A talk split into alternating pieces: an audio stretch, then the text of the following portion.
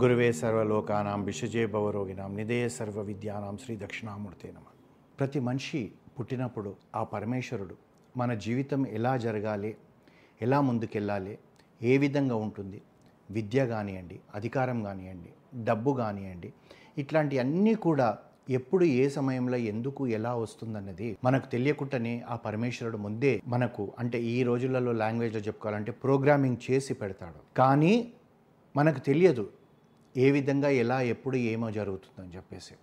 దానికి కారణం అంతా ఏంటంటే క్రితం జన్మలో మనం చేసిన పాపపుణ్యాలే ఈ జన్మలో మనం అనుభవించాల్సింది. మానవ జన్మ వచ్చేదే ముఖ్యంగా పుణ్యము క పుణ్యంతో సుఖం కన్నా కూడా నువ్వు క్రితం జన్మలో చేసిన పాపాన్ని ఈ జన్మలో కష్టం అనే రూపంలో నువ్వు అనుభవించడానికే ఈ మానవ జన్మ ఎత్తుతావు. కానీ మనమంతా కూడా మనకు ఆ జ్ఞానం అనేది లేకుండా ఆ సద్బుద్ధి అనేది లేకుండా రకరకాలుగా మనం ఆలోచిస్తుంటాము. మనకు మంచి జరుగుతానేమో నా గొప్పతనం మనకు మంచి జరగలేదు అంటే ఆ పరమేశ్వరుడు నన్ను చూస్తలేడని అనుకుంటాం. ఈ విధంగా ఆలోచిస్తుంటే ఒక కథ చెప్పుకుందాం మనం. ఒక రాజ్యం ఉంది ఆ రాజ్యంలో ఒక రాజు ఉండేవాడు. ఆ రాజు మంచి సద్బుద్ధితో సత్పరివర్తనతోటి మంచి పాలన చేస్తున్నాడు ప్రజలందరూ కూడా సుఖంగా ఉన్నారు. అయితే ఒక రోజు ఏమైంది అతనికి రేపు పుట్టినరోజు తనది. ఆ రోజు ఏమైందంటే యాభైవ పుట్టినరోజు.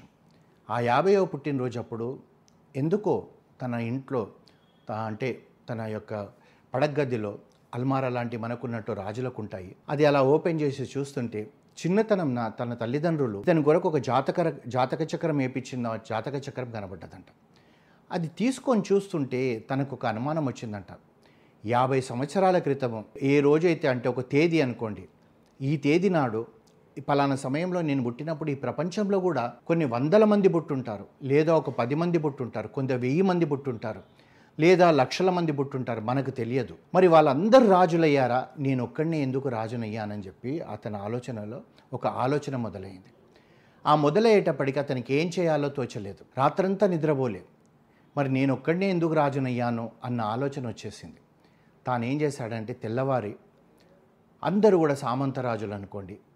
పురప్రజలు అనుకోండి అందరూ కూడా రాజుకు జన్మదిన శుభాకాంక్షలు చెప్పడానికి వచ్చి ఎందరో కానుకలు ఇస్తున్నారు. అక్కడ తన యొక్క గురువుగా భావించే ఒక వ్యక్తి తనకు విద్యాబుద్ధులు నేర్పించిన ఒక మహాపండితుడు ఆ గురువుగారు వచ్చాడు. తన శిష్యుణ్ణి ఆశీర్వదించడానికి. రాజసభలో అందరూ కూర్చున్నారు. ఆ గురువుగారు వచ్చేటప్పటికి రాజు వెళ్ళి గురువుకు పాదాభివందనాలు చేసి గురువు పాదాలు కడిగి వారు ఆశీర్వచనం తీసుకున్నారు. తీసుకున్న తర్వాత ఆ రాజు గురువును ఒక మాట అడిగాడు. గురుదేవా రాత్రి నుంచి నాకు ఒక ఆలోచన ఉంది. ఈ ఆలోచన పోవడం లేదు. ఈ ఆలోచన ఏంటంటే యాభై సంవత్సరాల క్రితము నేను పుట్టినరోజు నాడు అదే సమయంలో కొన్ని వందల మంది పుట్టుంటారు కదా ఈ ప్రపంచంలో. మరి వాళ్ళందరూ కూడా రాజులు అయి ఉంటారా? మరి నేను ఒక్కడనే ఎందుకు రాజునయ్యాను? అని చెప్పి అడిగాడంట. అడిగేటప్పటికి ఆ- ఆ గురువుగారు ఒక్క నిమిషం కళ్ళు మూసుకొని ఆలోచించాడంట. ఆలోచించి చిన్నగా చిరునవ్వు నవ్వి నాయన నువ్వు చాలా దూరము చాలా మంచి విషయం ఆలోచించావు. దీనివల్ల మానవుల్లో ఒక మార్పు చెందొస్తుంది కానీ దీనికి నేను సమాధానం నేను చెప్పలేను నాయన. ఇక్కడికి నాలుగు కోసుల దూరంలో ఒక యతి ఉన్నాడు. ఆ యతి దగ్గరికి నువ్వు వెళ్తే అతను నీకు చెప్తాడంటాడనమాట. అనేటప్పటికీ ఈ రాజుకు కుతూహలం ఉంది. రేపటి వరకు ఆలోచిస్తలేడు పుట్టినరోజు సంబరాలు ఆలోచిస్తలేడు. గురుదేవా మీరు కూడా నాతో రండి అక్కడికి వెళ్దామని చెప్పేసి రథంలో తాను మంత్రి గురుగారు కొందరు సైనికులను తీసుకొని వెళ్ళాడు. ఆ ఊరికి వెళ్ళి అక్కడ ఒక చిన్న పాక ఉంటే అక్కడ ఒక ఎత్తి ఉన్నాడు. అంటే కాషాయి బట్టలు వేసుకొని ఉన్నాడు. రాజు అతని దగ్గరికి వెళ్ళి మాట్లాడేటప్ప మాట్లాడదాం అనుకునేటప్పటికీ అక్కడ అతను ఆ బూడిద బూడిద ఉంటుంది కదా ఆ బూడిద తీసుకొని బుక్కుతా ఉన్నాడట. రాజుకు ఆశ్చర్యమైందంట. ఏంటి ఈ వ్యక్తి బూడిద బుక్కుతున్నాడు? అని చెప్పి ఏమైనా శక్తులు ఉన్నాయా ఇది బూడిద ఎవరు తినరు మరి ఇదేంటిది వింతగా ఉందనుకున్నాడంట. అనుకొని తన లోపల ఉన్న ఒక ఆలోచన చెప్పేటప్పటికీ అతను చెప్పాడంట అలా కాదు. ఇక్కడి నుంచి ఎనిమిది కోసుల దూరం పోతే నీకు ఇంకొక ఆశ్రమం కనబడుతుంది. ఆశ్రమంలో ఒక యోగి ఉన్నాడు. ఆ యోగి దగ్గరికి నువ్వు వెళ్తే నీకు సమాధానం చెప్తాడంటాడు అనేటప్పటికి మళ్ళీ అంత దూరం అక్కడికి ప్రయాణమై వెళ్ళిపోయాడు. వెళ్ళిపోయి ఆ చిన్న ఆశ్రమం లాగా ఉంది అందులోకి పోయేటప్పటికి అక్కడ యోగి ఏం చేస్తున్నాడంటే మట్టి తీసుకొని తింటున్నాడు. రాజు ఆశ్చర్యపోయాడు. ఇదేంటి? ఇంతకుముందు అతను బూడిద తింటున్నాడు ఇతను మట్టి తింటున్నాడు అని చెప్పి తన యొక్క సంశయాన్ని అతను ముందర పెట్టాడు. అతను ఏం చెప్పాడంటే రాజా ఇక్కడి నుంచి ఇంకొక ఐదు కోసుల దూరం పోతే ఒక రైతు ఒక రైతు ఉన్నాడు. ఆ రైతు దగ్గరికి పో అత రైతు దగ్గరికి పోతే నీకు అతను సమాధానం చెప్తాడంటాడు. అనేటప్పటికి రాజు తిరిగి వీళ్ళందరినీ తీసుకొని ఆ రైతు దగ్గర పోయాడు. ఆ రైతు దగ్గర పోయేటప్పటికీ అతను ఏ- ఎలా ఉన్నాడంటే ఆకలి ఆకలి ఆకలి అని అంటున్నాడు. కానీ ఏది తిన్నా కానీ అతనికి జీర్ణం కాదు. బక్క చిక్కిపోయాడు. అతని ప్రాణం పోయేటట్టుగా ఉంది. అతని దగ్గరికి వెళ్ళి అతను అతనితోటి అడిగాడనమాట రాజు. అయ్యా నువ్వు ఇట్లా ఉన్నావు. నాకు ఈ సంశయము. పలానా ముగ్గురు దగ్గర పోతే నాకు ఇది చెప్పారనేటప్పటికీ ఆ రైతు రాజుతో అంటున్నాడట. రాజా నీకు ఒక విషయం చెప్తాను. క్రితం జన్మలో నువ్వెవరైతే ఇద్దరు యోగిలను కలిసావో నేను మూడు నువ్వు నాలుగు మనమందరం కూడా స్నేహితులంగానే ఉండేవాళ్ళం. మనం ఎంత స్నేహితులం అంటే ప్రాణమిత్రులుగా ఉండేవాళ్ళం. ఒకరోజు మనం వివాహ యాత్రకు అని చెప్పేసి ఒక అడవిలోకి వెళ్ళాం. అడవిలోకి వెళ్ళేటప్పటికీ మధ్యాహ్నం సమయం అయింది మనందరికీ ఆకలి అవుతుంది ఆకలి అవుతుంటే నువ్వు తెచ్చుకుంది నేను తెచ్చుకుంది మన స్నేహితులు తెచ్చుకుంది నలుగురం కూడా ఆ మూటలిప్పి తినడానికి ప్రయత్నం చేస్తున్నాం. అంతలోపల ఎక్కడి నుంచో ఏమో తెలియదు. ఒక మహర్షి ఒక యోగి ఒక యతి ముఖంలో వర్చస్సు బ్రహ్మాండంగా ఉంది బంగారంలాగా మెరిసిపోతున్నాడు. అతని దగ్గర మన దగ్గరకు వచ్చి ఏమన్నాడంటే నాకు ఆకలిగా ఉంది నాయన నాకేమైనా పెట్టండి అన్నాడు. అనేటప్పటికీ మొట్టమొదట మన మొదటి స్నేహితుడు ఏమన్నాడంటే ఏమయ్యా బాగానే ఉన్నావు సన్యాసివైనవు ఏం కాయకష్టం చేసుకోలేవా? సరే మాది నీకు ఇచ్చామనుకో నేను బూడిద తినాలా అన్నాడు. ఆ మొదటి వ్యక్తి అతను బూడిద తినడం మొదలుపెట్టాడు. ఆ తర్వాత రెండో వ్యక్తి ఏమన్నాడంటే బాగున్నావయ్యా నీకు నేను ఇస్తే మరి మట్టి తినాలా? మేము మా మేము ఆకలితో చేస్తాం కదా అని అన్నాడు. తర్వాత నేనేమన్నానంటే మా రొట్టెలు నీకు ఇస్తే ప్రాణం పోతుంది నాకు. నాకు ఆకలికి చచ్చిపోతాను నేను నేను నీకు ఇవ్వనన్నాను. కానీ నువ్వు మాత్రం నీ దగ్గరున్న నాలుగు రొట్టెల నుంచి రెండు రొట్టెలు అతనికి ఇచ్చావు గనక నువ్వు ఈ జన్మలో రాజువైనావు. నువ్వు మా స్నేహితుడవైనా అని.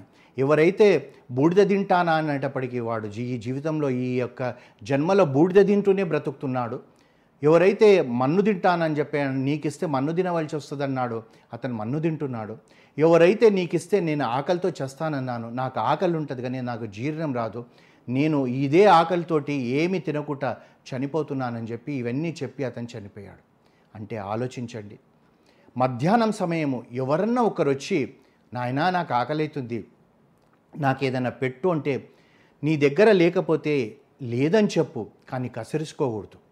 కానీ నువ్వు పెట్టాల్సిన ధర్మం కూడా నీది. నువ్వు తినే రెండు రొట్టెలలో ఒక్క రొట్టెవు. రెండు రొట్టెలు ఇచ్చినందుకు రాజు అయ్యాడు చక్రవర్తి అయ్యాడు.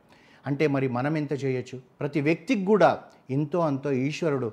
నువ్వు తిన్న తర్వాత ఒక ముద్ద పెట్టేంత శక్తి ప్రతి ఒక్క మానవుడికి ఈ భూప్రపంచంలో ఇచ్చాడు. కానీ మనం ఎవ్వరం కూడా మన మనసు ఒప్పదు ఒకరికి పెట్టడానికి. మన మనసుకు చెప్పాలి అతను కడుపు నిండా తింటే నేను కడుపు నిండా తిన్నట్టన్న భావన నువ్వు ఎప్పుడైతే పెంచుకుంటావో ఒకరికి ఆకలైతుంటే ఎప్పుడైతే పెడతావో ఒకసారి ఒకరికి ఆకలైతుంటే మధ్యాహ్నం సమయంలో ఒక కుక్కకో రొట్టేస్తావో లేదా ఒక పక్షికి నీ గింజలేస్తావో అప్ అప్పుడే ఈ జన్మకు సార్థకం.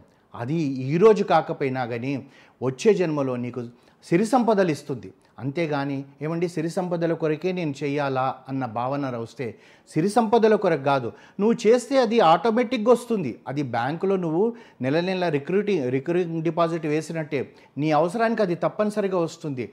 నువ్వు ఒకవేళ మనం ఆలోచించండి మనమందరం కూడా ఇంతకుముందు ఆ రాజు అనుకున్నట్టుగా మనం పుట్టిన సమయంలో ఎంతోమంది ఈ ప్రపంచంలో పుట్టుంటారు. అందులో ఎవరికి తెలుసు? ఒక ముఖేష్ అంబానీ కావచ్చు ఒక రతన్ టాటా కావచ్చు ఆ సమయంలో పుట్టిన వాళ్ళలో. లేదా మనకన్నా తక్కువ ఉన్నవాడు ఉండొచ్చు గుడిసెలలో ఉండేవాడు ఉండొచ్చు. మరి కారణం ఏంటిది? వాడు అలా ఉండడానికి కారణం ఏంటి మనం ఇలా ఉండడానికి కారణం ఏంటిది? ఓ డబ్బు గల ధనవంతుడు ఉండడానికి కారణం ఏంటంటే ఇవన్నీ కూడా క్రితం జన్మలో మనం చేసిన పుణ్య కార్యాలు మాత్రమే మనకి ఈరోజు మనము తినడం కాకుండా ఇంకొకరికి పెట్టేంత వస్తుంది. చాలామందికి ఒక సంశయం వస్తుంది. ఏమండి నా చిన్న ఉద్యోగం నేను ఎవరికి పెట్టలేను. నిజమే నువ్వు ఎవరికి పెట్టలేవు. ఒక సినిమాకి వెళ్తే నూట యాభై రూపాయలు ఒక టికెట్ అంటే నలుగురు భార్యాభర్తలు పిల్లలు పోతే ఆరు వందల రూపాయలు అవుతుంది పాప్కార్న్ కాఫీ ఇవన్నీ తాగి తిని తాగితే వెయ్యి రూపాయలు అవుతుంది కానీ నెలకొక ఐదు వందల రూపాయలు నువ్వు ఆ పరమేశ్వరుడికి చేస్తూ ఇస్తున్నానని చెప్పి ప్రతిరోజు ఒక పదిహేను రూపాయలు పెట్టి ఓ రెండు ఇడ్లీలో మూడు ఇడ్లీలో తీసుకొని ఒక యాచకుడికి ఇచ్చావనుకో దాన్ని చూడండి. ఒక నెల తర్వాత మీ లోపల మీ లోపల మీకు ఎంత సంతోషం అంటే ఎంత సంతృప్తి వస్తుందో. బహుశా ప్రపంచంలో మీరు కోటి రూపాయలు పెట్టి స్విట్జర్లాండ్ పోయి అక్కడ సెవెన్ స్టార్ హోటల్లో ఉంటే కూడా మీకు అంత సంతృప్తి ఉండదు. కానీ ఒక వ్యక్తి ప్రతిరోజు మీరు రెండు ఇడ్లీలు ఇచ్చిన వ్యక్తి అతని దీవన మిమ్మల్ని ఎంతగా ఎంతగా ఎంతగా మీకు సంతృప్తినిస్తుందో అన్నది దాన్ని మన కొలబద్ద లేదు స్కేల్ లేదు దాన్ని కొలవడానికి. అదేవిధంగా ఆ రెండు రొట్టెలు ఇచ్చినందుకు ఒక మహారాజు అయితే మనం కూడా మనము ఫలితం కొరకు ఆలోచించకుండా మనం కూడా ప్రతిరోజు ఈ యొక్క ఒకరికి పిడికడ అన్నం పెడదామని చెప్పేసి మనం నిర్ణయించుకుందాం. హరిహోం